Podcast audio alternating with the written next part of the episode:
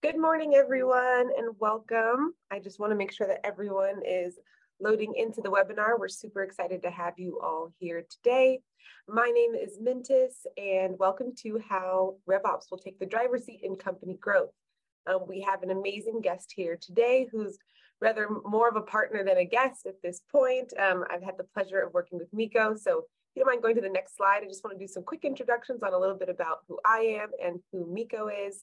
Um, as I mentioned, my name is Mintis Hankerson, and I am the Director of Demand Strategy here at HubSpot. I work alongside with RevOps and marketing and our sales teams to make sure that we have all of the right systems, data, um, and decisions in place to make sure that we have enough customer engagement. Um, and I wanted to just kick it over to Mikko, who is the co-founder of Vainu, and I'm super excited here. We work very closely at this point together. I feel like you work here at HubSpot, Mikko um, and I'm super excited to speak with you all the time. Um, but let's just dig into a little bit about what we're going to learn today, and then I'm happy to kick it over to Mikko. I know it's Q4, everyone's busy, so we hope to not take too much of your time and just deliver some value today. Um, but we hope that today you walk away with an understanding of why RevOps is the hot new role in B2B SaaS and why they are the new buyer. Um, we also want to talk about how to apply revenue marketing and revenue ops to your teams in your organizations and we're going to dig into a little bit of what are the latest go to market trends. Hopefully, that gives you a little bit of a boost for your upcoming Q1 pipeline or a strong Q4 finish.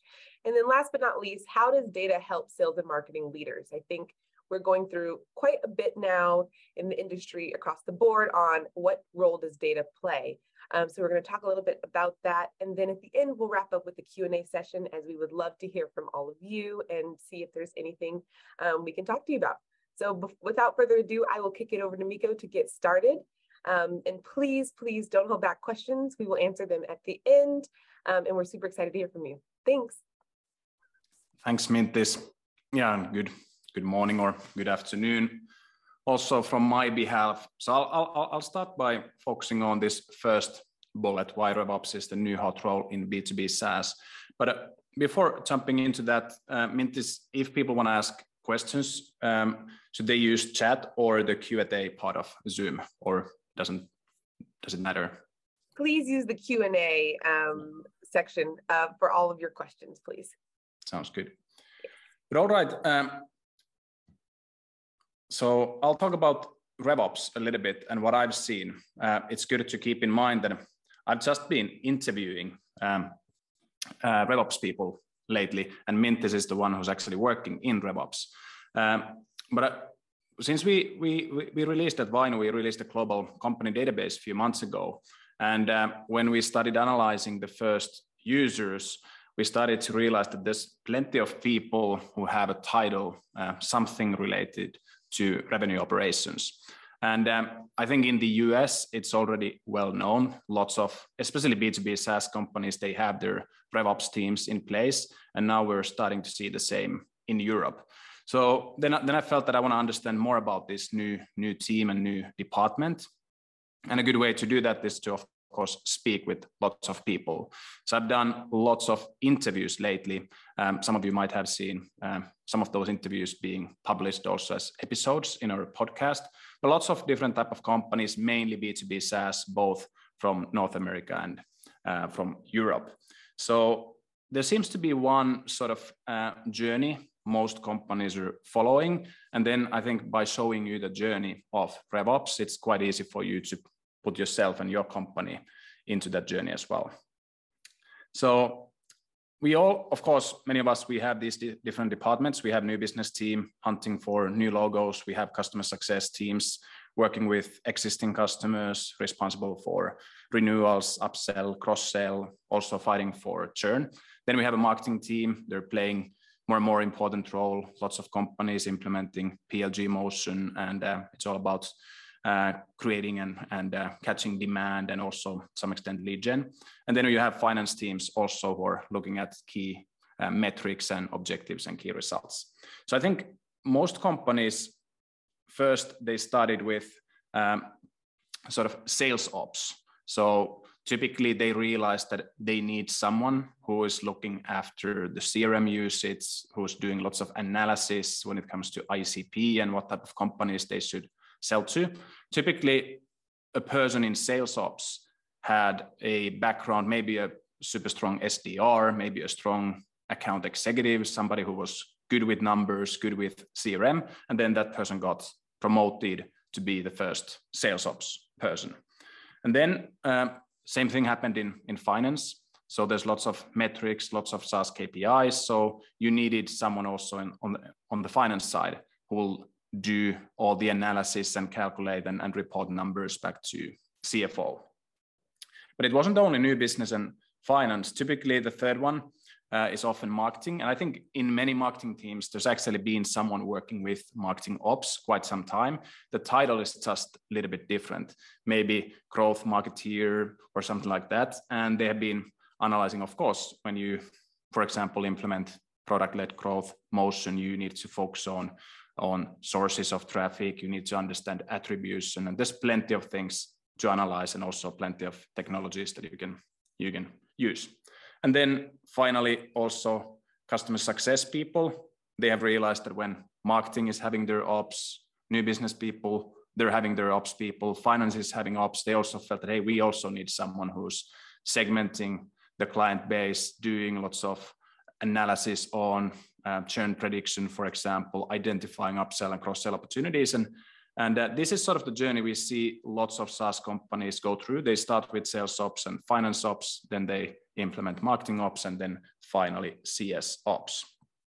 I think what's the outcome of this journey is that you end up having lots of people in ops, but they're a little bit siloed. So it's something that um, we could call um, siloed ops. You have ops people in place, but they're typically reporting to their own department head. So sales ops may be reporting to VP sales, CS ops reporting to head of customer success, and so on. But I think this one is now changing, and we have seen it already uh, for quite a few companies, and many others are following.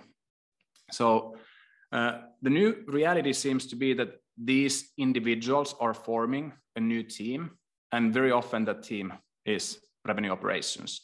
Sometimes it's called strategy and operations, so there's plenty of different names, but at least in my books, based on those interviews, it's really revenue ops, and they have plenty of responsibilities. So they focus on not only uh, the sales playbook or the customer journey playbook, they focus on the entire customer journey, all the processes and playbooks in that journey.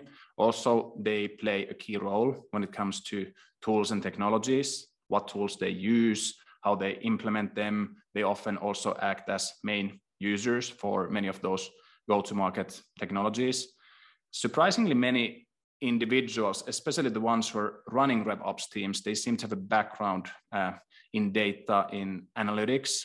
And uh, that's why also data plays a key role in, in RevOps. You want to have that single source of truth when it comes to customer data, for example. And also, of course, they, they help the company, they help the executive team with metrics and, and KPIs and create plans how to optimize them and, and uh, really making sure that the company hits objectives and key results. A few more slides before I start asking questions from Mintis and how these things are being done at, at HubSpot.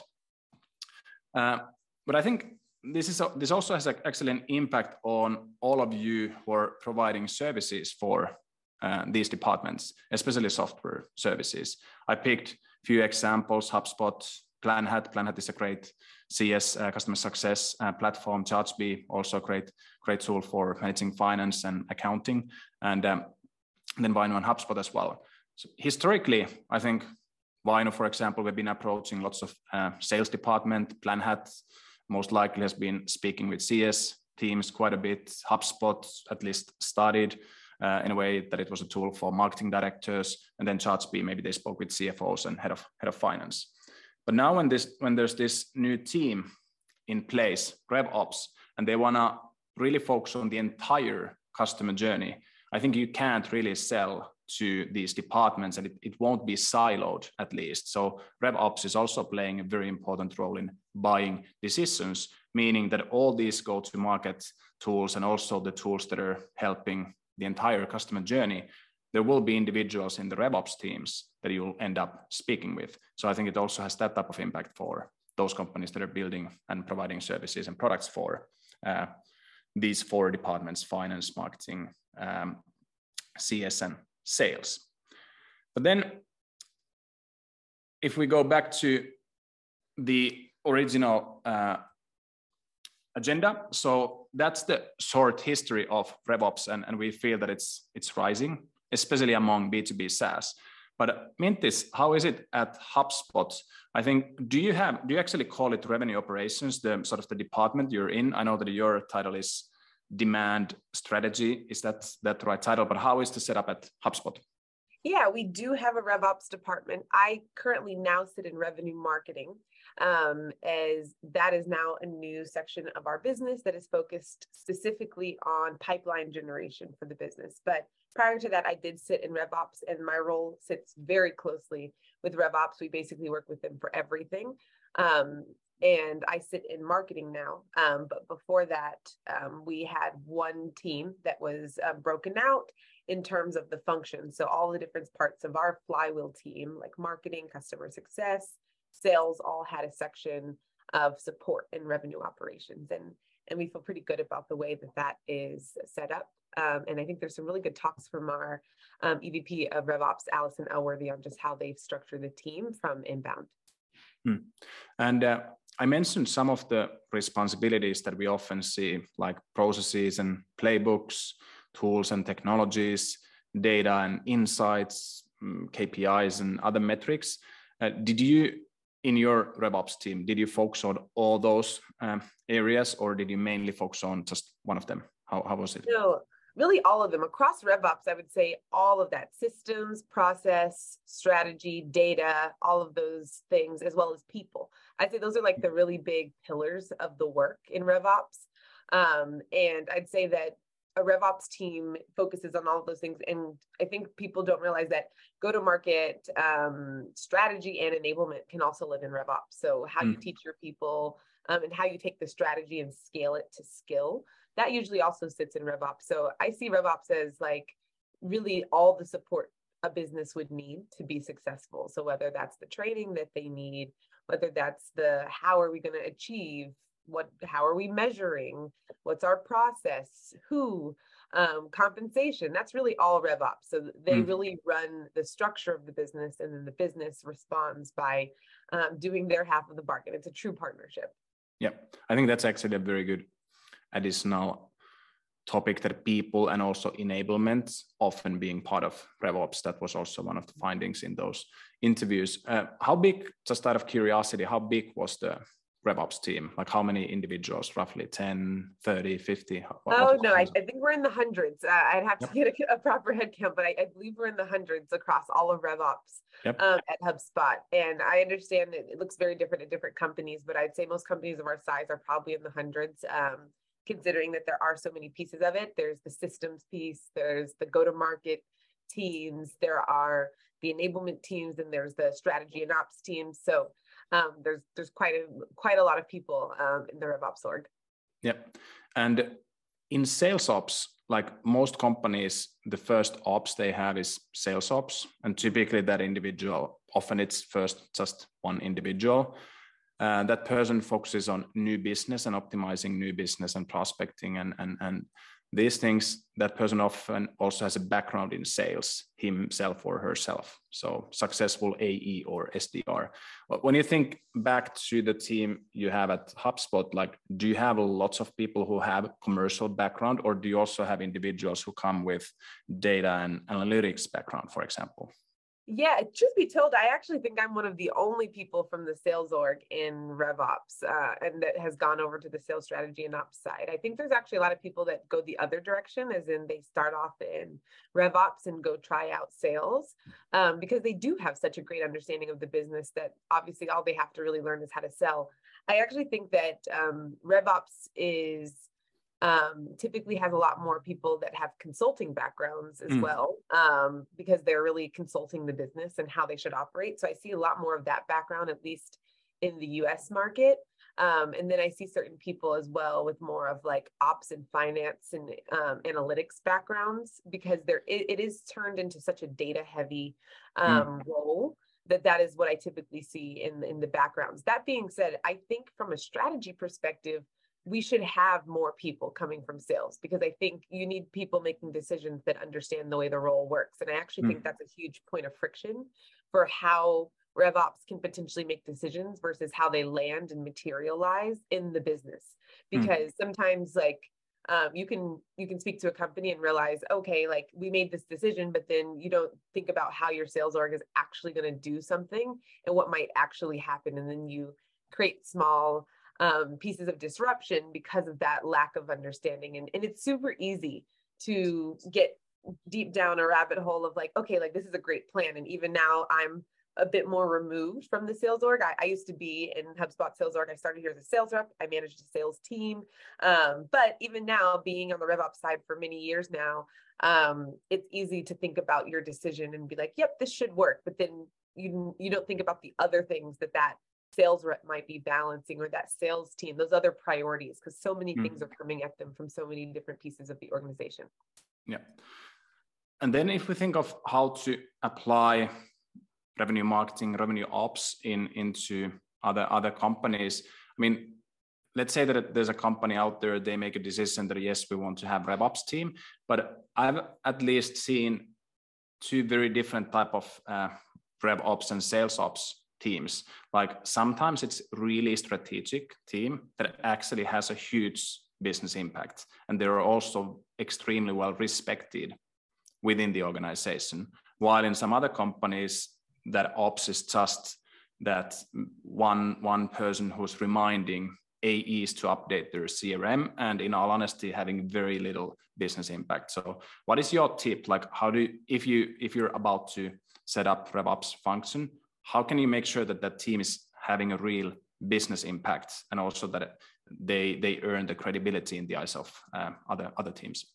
Yeah, I, in my mind, I look at RevOps as two kinds of arms. I see it as strategy and ops. And mm. I think strategy is more proactive, looking forward, and then operations is more of reactive rhythm of the business. So I think, um, and I think reactive rhythm of, of the business has an impact, but the impact is is it's less easy to see because it's about keeping everything together. You know, like I feel like it's an it's it's less noticed how much it's important. So it's very easy to be like, hmm, like the impact was not proactive because it's more about people like making sure that the deals got into the right place, that people got paid. And like it's really easy to take that for granted because no one sees that it didn't happen because it happened. So mm. it's almost like it's not that it doesn't have as much impact, it's just a different kind of impact versus like a strategic lens would be like let's change the way we go to market. Let's split the teams up. Let's sell have one sell to new new customers and one grow our customer base. That would be a strategic decision that a RevOps team can make. And obviously, like that impact is really obvious. Like you're going to change the way things operate, you're going to change the way people are paid, you're going to change their team formation, the way the business operates. And one is not necessarily more valuable than the other. Um, it's just that it's different. So I personally would separate the work um, into those two teams and I would mm. have people aligned to which one they're better at, frankly, or like which one they want to work on. Because there are certain people that do a really great job operationalizing processes that are more reactive to the business, like creating a ticket queue for reps to submit issues with why they can't make a deal or why they mm. can't close um, something or something is in the wrong territory those types of things like that is super important. Um, and we need people that are really good at process um, and scalability in that kind of role. And then there's people that have created the processes of expansion and innovation that should be in more of the strategy and looking forward side Sounds good. Hey, I think before we jump into other go-to-market trends, would be nice to do a poll and just ask and, and sort of confirm if, if that's the case that more and more companies are thinking of RevOps teams. I believe we can launch a poll quite easily here. So now all of you should see a poll. Quite simple. Do you have RevOps team at the moment? It might be with a different name. And uh, then you have four options. Yes, you do have an ops team at the moment, then yes, but with a different name. If you don't have, maybe you're planning to set up one soon, or the fourth answer is that you don't have it. And I think actually don't see live how many of you have voted, but please vote. And then I believe we can quite easily also display the results and it's going to be exciting to see how many of you are.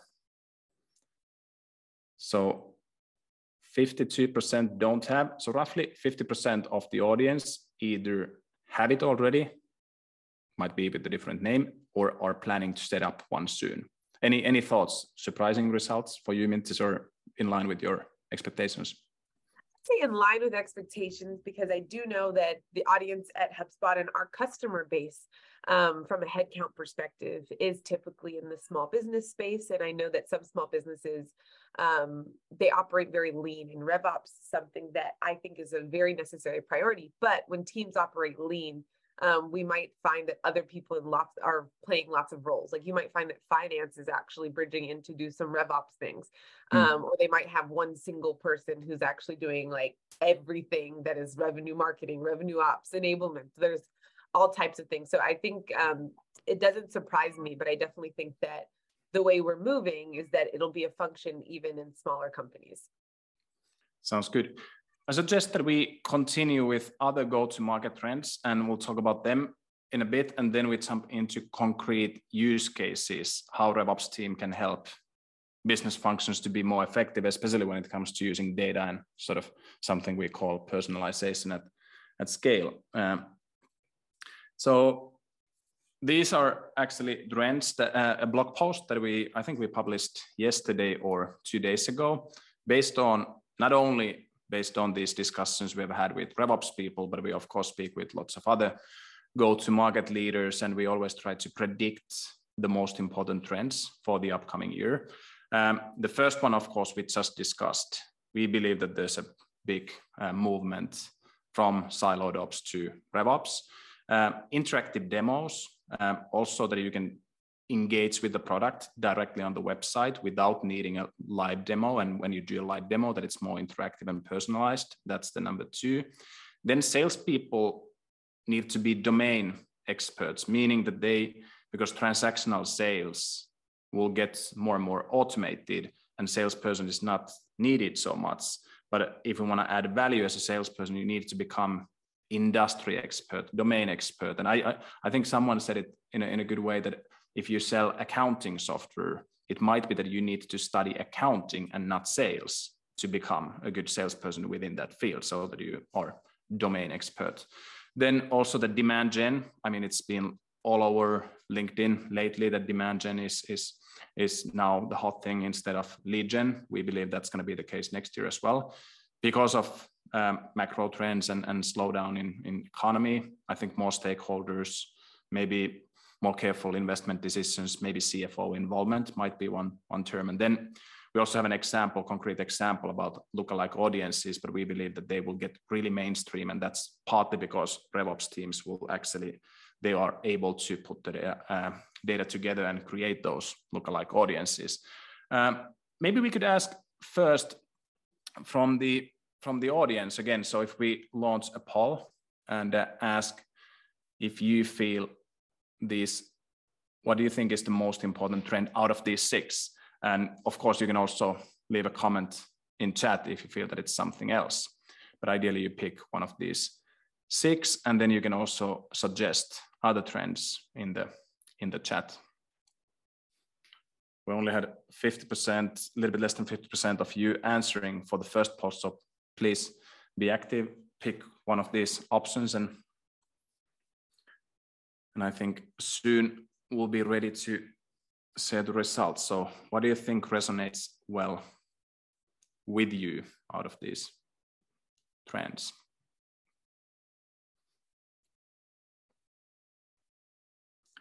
What do you think, Mintis? Uh, you and I, we didn't discuss these trends in advance. Do they make sense for you and uh, anything that you would like to highlight? They they do they do. I I could see that salespeople being industry and domain experts. I obviously I come from a sales background, and this is the first year I'm running like a almost like an RFP process where I'm talking to lots of vendors, and I would say I very much notice the difference between someone that just understands where I'm at and what I'm doing. Um, and I also think that when salespeople are selling to RevOps, I think it's important to understand like what they actually do.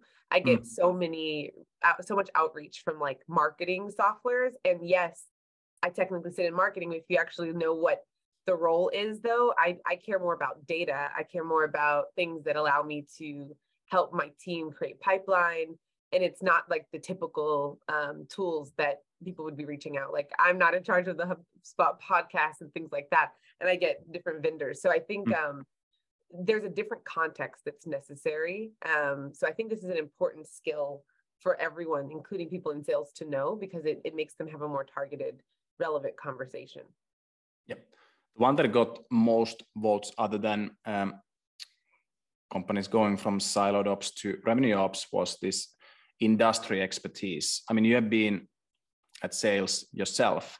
Uh, do you feel that there's sort of that type of moment that, of, of course, you need to have a consultative approach, and I guess that that's quite obvious, and uh, most likely also that sales will get or transactional sales will get more automated. But how would you advise? You're also a buyer, but also you have sales background. Like, how do you actually gain that domain expertise if you sell a software, for example, but you you don't have a background in that field, for example, in accounting? What would you do yeah. as, a, as a salesperson? Yeah, I mean, I would look up, um, I'd actually like start reading all of the trends of that industry. I would take a course in that industry um, and truly, truly immerse myself in like what's important to that industry. So when I used to sell HubSpot, I used to focus on like what's important for companies to grow because most of the companies we sold to were in their first um, 100 employees. So, mm. like, that means they're early on, which means that they're focused on one thing growing.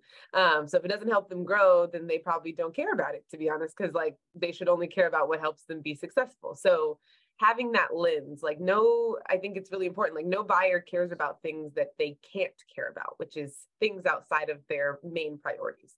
So, I think it's important to know what are those so you can have a relevant conversation and um, even though even if they don't have a, a, true RevOps team, the things that RevOps cares about, those are universally applicable. Um, like strategy, process, efficiency, ROI, are those are all things that every business cares about, even if they don't have revenue ops, um, mm. because those are just concepts that revenue ops can focus on. But every company should care about those things. So when you're selling, like you have to figure out how your tool and your software, your data um, serves those things. Very good.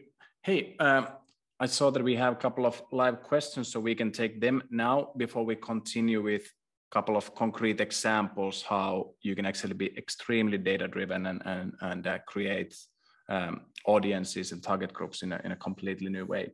Santiago was asking, going back to the RevOps topic, is there a size or a stage for a B2B SaaS company as of uh, which it makes sense to implement RevOps team? Like, what's the right time to have RevOps team? Like, is it when you hit 50 employees or maybe 10 people in sales? What, what do you think? What's the right answer when to implement RevOps? Yeah, I mean, to be honest, I think you probably need one person as soon as you get a proper functioning sales team. So um, it, the function, even if it's not a whole person, the function needs to exist um, when you have a full sales team. And pardon if you guys are hearing my cat. She's very unhappy that uh, she's outside of the room. So I'm very sorry about that.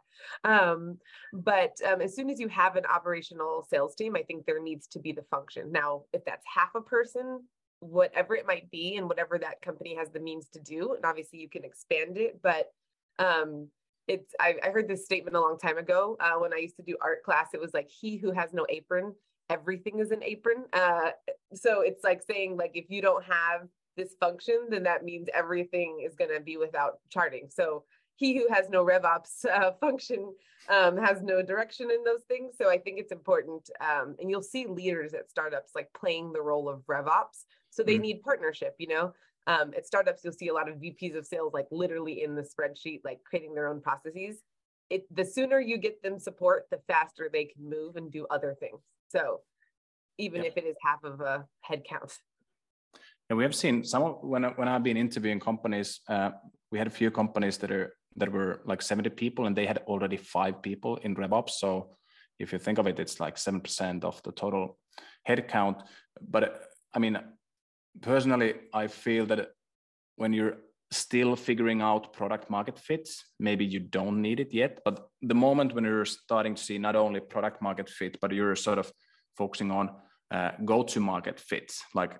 That's the moment when you can actually start optimizing and, and and and creating that customer customer journey. And then i feel that it makes a lot of sense but you need an individual who gets that credibility. And i think that's why what you just mentioned that often they have a consulting background. That's a that's an excellent background because obviously in the past they've been analyzing lots of industries and lots of companies and they have done similar things uh, in those in those assignments before. Exactly. Uh, carlos is asking how long does it take to see results from revops strategy really i think it depends on i, I always say um, right now it depends on how fast you can make decisions and how fast you can action so obviously the bigger a company gets, the longer decisions make because more people are involved. And then the longer it takes to mobilize change, whether that be across a sales org. Your sales org has thousands of people in it, it's really hard to get them to do something because it takes a lot of people to adopt it. Versus if you have five people um, that need to make that change and you can make a decision tomorrow, you could see results by the end of the month on whatever that might be. Like you could say, hey, I'm going to, let's try this persona tomorrow. Let's try selling with this data. Like, and you could start to see very quick wins. It really just depends on what the decision is and how big your company is and how fast you guys can get to uh, a decision as well. Um, but I would say typically at a company that's at least a few hundred people big, it would take at least a quarter or two to see changes. And you might also see certain things moving in certain directions. Like, let's say you guys focused a little bit more on changing the go to market motion. That could take multiple quarters to see the results you want because there might be a really huge learning curve. So it really just depends on the, um, it's almost like the effort versus impact of the decision. I typically think of things on that scale of like, how hard is it and how big is the impact? Usually, high effort, high impact things take longer to see results. Low effort, low impact things are probably something you can see a result very quickly. Sounds good. And let's take Cindy's question at the end before uh, or after we have shown a couple of concrete examples, and then, then we can take Cindy's question as, as well. Um, let me see so now we've discussed go-to-market trends, we've discussed how to apply RevOps and also why it's the new hot role in B2B SaaS. Let's talk about a couple of concrete examples, how data can help sales and marketing leaders to do personalization at scale. In a way, I feel that quite often you, you want to really do two things. You want to personalize, meaning that you want to drive up quality in all the, all the discussions and all the campaigns, but you also need quantity and volume. So that's why I think personalization at scale. You personalize to increase quality, but you do it at scale without sacrificing sacrificing the, the quantity and volume.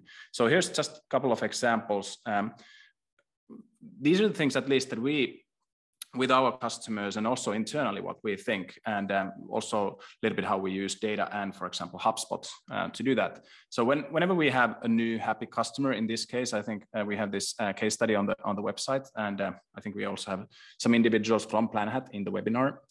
Um, so you get a happy new customer and then i think RevOps typically starts thinking, how can we sort of monetize this one? How can we make this scalable if we have an offering uh, powerful offering for this this company. So then, like, how can we make the most out of it? Um, one one thing that we have seen is that salespeople, when they see a new logo coming in, they would like to find similar companies. They would like to find lookalikes so that they can also approach with maybe with the same messaging and same solution. And marketing maybe wants to increase um, the the conversion by placing this case study in front of uh, companies that would find it meaningful. So maybe lookalikes and similar companies that would most likely resonate well with them. So I think nowadays there's plenty of data available, and I know that you're doing it at HubSpot, and many other companies are building it in their data warehouses. So they consolidate and collect lots of data from different sources, and ultimately they often are building some sort of model that they want to understand companies and also to some extent uh, the buyers uh, better. In B2C, we have seen lookalike audiences being mainstream quite some time, but nowadays it's also possible to do um, on a B2B side. So you can actually very easily, out of the whole universe of companies, detect the lookalikes and then place that information into your CRM and marketing automation systems. So this is an example, uh, live screenshot. So if I want to do something with similar companies to uh, Planhat, which is a CS uh, platform, a great one, then identifying the others that are lookalikes like Gainsight, Tango, Churn Zero, Vitally, Start Deliver, and so on, it should be very easy. But we, the data ultimately needs to be in the CRM so that salespeople can easily find it. And if they want to use it, they can use it. And RevOps can also create campaigns. The same goes to marketing if they want to then create audiences and, for example, promote um, ads on LinkedIn for these individuals and decision makers for these companies. The only thing you need to do is to make sure that you have the data in your CRM and marketing automation system. Also, we see that this is um, getting quite, let me see. So the outcome is that then sales and marketing talk about they're aligned and same message, same approach, and same timing. But we also see uh, this one that you can also do the analysis out of the entire customer base. Uh, so you can analyze existing customers, existing prospects, and then you can dig deeper into certain segments. You see, so that you can take a sub-segment and then instead of finding lookalikes for one individual domain, you can start analyzing uh, one segment and finding lookalikes because I think these are sort of the ways how you can personalize at scale. Maybe your website looks different for that segment compared to the to the others. Um, what do you think, Mintis? Are these sort of the things that you're also doing, what you see others doing when they use HubSpot and collect lots of data, that they personalize the website experience, they create campaigns on a marketing side and sales side so they go after the same segments? Is this the reality these days? What, what do you think? Yeah, absolutely. I mean, that, in my opinion, is one of the biggest value props of all in one tools like HubSpot. Um, your marketing automation is really only as strong as the data powered by it. Um, because at the end of the day, you could look at marketing automation as like sending an email one after mm-hmm. the other, but like what makes that email special? What makes that outreach actually useful? Um, it's actually about cultivating a completely customized environment, whether that be your website, the outreach, eventually SMS. There's all these different kinds of outreach. And the only way you actually can make it really relevant is to know more about your consumer. Um, and I think actually in a, in a time like this, people look at data and they think about, oh, like, I want to take data and I just want to reach out to people. Like, and in reality, that's not the way. Like, everyone knows right now, like, you know, in a world of inbound and how do you make inbound stronger today? it's about having more information to give people the best experience. The more mm. you know, the better you can tailor your experience, whether that be your website, the, your communications to your buyers and to the people that are going through the experience of interacting with your company. Um, it's so much better when you land on a website and they know it's you and they know mm. that you work at that company. If you're a customer, it's like easier to get help that way. It's mm. much different to have to go through the sales chat versus if you arrive to a website and they know, hey, do you need some help? Like, this is your account. Um, or if you're inside of your own account, like if you're in your HubSpot account, you can chat. We know that you're in your HubSpot account. We're not going to be like, "Who are you?" Write your email. Mm-hmm. Uh, it's it's just faster. You want to get an answer faster, and that's really where we're at. Um, and sales and marketing alignment, I think, is huge. I think for a very long time, sales and marketing have been separate. I think for the last five to ten years, we've seen them operate in their own silos. Of course, with marketing, always giving leads to sales, but I think the alignment is so much more necessary right now, especially with the economic headwinds. I think that everyone needs to be, I use a kayaking metaphor. Everyone needs to be kayaking down the same river to the same destination, else we will not get there. Um, it was easier, it's much easier in great market times to do that. But when everything is actually kind of a headwind towards you, and that's really the case for like so many companies right now, um, everyone has to be on the same page about the value the company brings, who you bring it to, how you service customers. And that alignment is very important as well. Um, and having all of that information in your CRM is a first step because you get alignment from having um, everyone see the same information and know about it and, and capitalize off of it. The sort of use cases that you see companies are doing and maybe the things that you do at HubSpot? You mentioned already that like personalizing the website and and and so that you know the individual who's visiting and making that personalized. You mentioned also emails when you send out emails and newsletters. We have discussed ads like what else can you do um, with data do you have any other concrete examples where the data actually has an impact on the experience either buying experience or sort of customer experience yeah i mean in sales um, messaging should change greatly with the more information that we have i mean um, if we know that a company has a certain tool that they're using you can have a more tailored conversation around how your tool might compare to theirs mm. um, that they're using. You can provide more data there. Um, that's one thing. I think the biggest, I, I come back to it, but but the website experience is very huge. I think especially now people are expecting pricing transparency and like to look at the pricing of a tool in some general terms on a website. And I think that um, even when they're already customers, when there's other tools they could purchase, people like to be able to self service um, those tools. And if there's incentives offered for like scalability, um, for example, like let's say someone is a customer and you offer them 20% off because they are already a customer to buy something else. Like mm. knowing that they're a customer and showing them that pricing is like more efficient than not. So it really goes down to like even the experience of your pricing page to customers versus non-customers to people from a certain geography. I think localization is very important, especially for companies in the US that are selling um, internationally and vice versa. Like I definitely can tell you that companies in Europe and versus companies in, in the US operate very differently just from like the culture, why they might buy a product, um, the efficiencies they're looking for. Um, certain I've noticed uh, like a lot of buyers in Europe, they they care a lot about privacy. They care a lot about the security of the product. They care a lot about how it's going to make the um, lifestyles of their employees better. Hmm. Versus mm. in the U.S., of course, they they care about security and privacy as well, but there's different laws and there's different stringencies. Um, so there's certain things that different markets care about. So making sure that your website actually shows the things that your mm. market that you are trying to sell to cares about um, because someone in certain geographies might want to see something different based off of what's very important and also in the language that they operate in. So I think that's really important to know like the cultural nuance um, of your markets as well. Very good. We have a little bit more than five minutes left because we want to finish 10 2 so that we have a few minutes before the next meeting.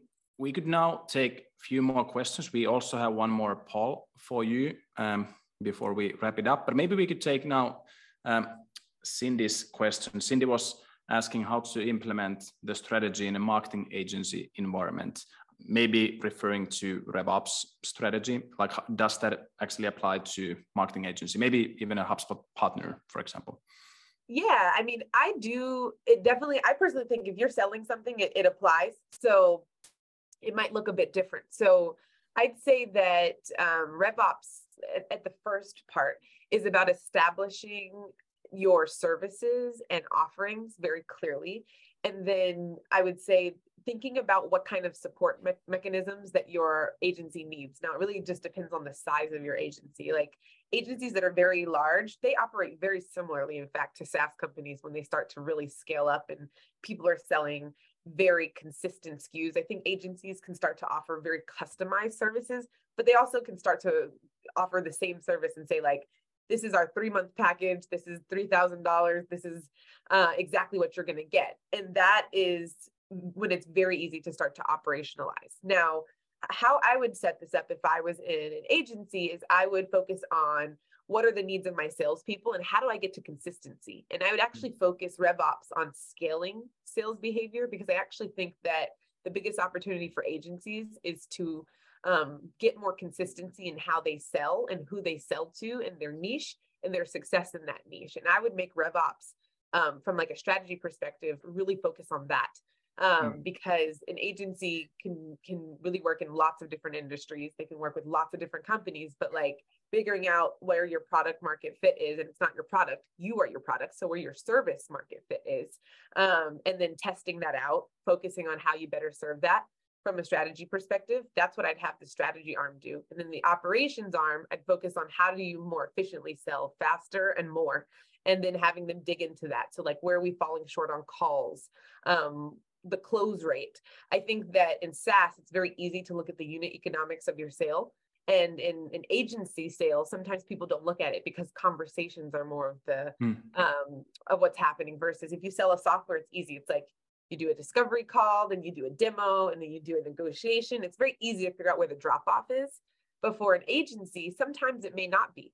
And I'd say RevOps, the first thing they could do is begin to map out the operational like process of your sales process because every business no matter what you sell needs it um, because that's how you know you're doing a good job or not a great job or if there's an opportunity to do an even better job is knowing like what the steps are and what's what does better look like um, so that's kind of what i would do if i was in an agency environment one quick comment regarding agencies uh, what i've seen is that because we we have lots of HubSpot customers as um, our customers. And uh, sometimes agencies sort of playing the role of RevOps mm-hmm. for those uh, end customers. Like they want to be very data driven in their marketing, and then they have decided to implement HubSpot. They also want to use lots of proprietary company data. They end up being um, customers as well but then it's really the agency that is doing the work. And i think the the role the agency is doing it's maybe it used to be lots of content creation and, and that stuff but nowadays it, they are working with data quite a bit. So i feel that they're sort of doing what revops is often doing uh, for those companies. So that might be another way to or another reason to understand RevOps world quite well. Yes, I'm seeing uh, a lot more RevOps as a service, actually. Yep. Like a, that's like a really huge trend I'm seeing in agencies. If I scroll mm-hmm. through LinkedIn, I don't know if it's because I'm in RevOps, but I see so many agencies that are like basically RevOps as a offering instead of just marketing. They offer the entire thing. Yep. Um, so huge trend, I would agree. And then we have a question from Fitore. Uh, from the pillars that are used in RevOps, which are the hardest to put into practice? I mean, we discussed processes and playbooks, technologies and tools. You mentioned people and, and enablement, this finance metrics. What, what would you say? What, what's the most difficult part of it? I think processes, um, because processes are contingent upon a couple of things. One, has to be a good process. And then two, you need people to adopt it. I think adoption, just as a fundamental concept, is typically the biggest um, headwind you receive and then which one of the pillars are most vulnerable to it that would be processes. Um, because i think everything else like people hire great people you have great people. Um, data buy great data you have great data or collect great data or have in your have a good system like all those things will get you good data. Um, but i think processes are actually what lead to bad data. Like if you have a, a, a very messy process for your CRM or for how you're building the architecture of your company from a data perspective, that actually will lead to bad everything else. If you had bad processes, it will mess up um, the flow of, of positivity for your people because people will have to like for example if you have a bad process for like how you get your sales uh, team commissioned and that leads to people not getting their commission they're going to be unhappy so i feel like it all comes down to do you have a process and does it function? And then after the step of looking at it, does it function? Is it a good one? And is it the best one for the size and kind of company it is? Definitely. Personally, I feel that it's the most difficult part, at least based on those interviews, is how, how do you, I mean, even if you do everything by the book, how can you make sure that you have an impact?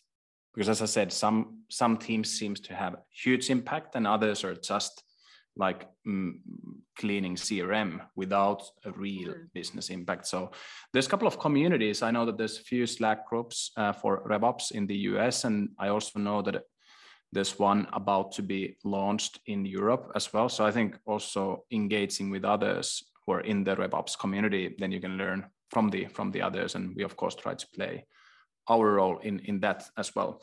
We're soon running out of time. Uh, one thing that we decided that if you want to continue discussions with with us, um, we have a poll, so you can answer if you want to speak more with us uh, from me from Vainu, or if you need, for example, a demo of HubSpot or Vainu, let us know because we won't be reaching out to every single one of you.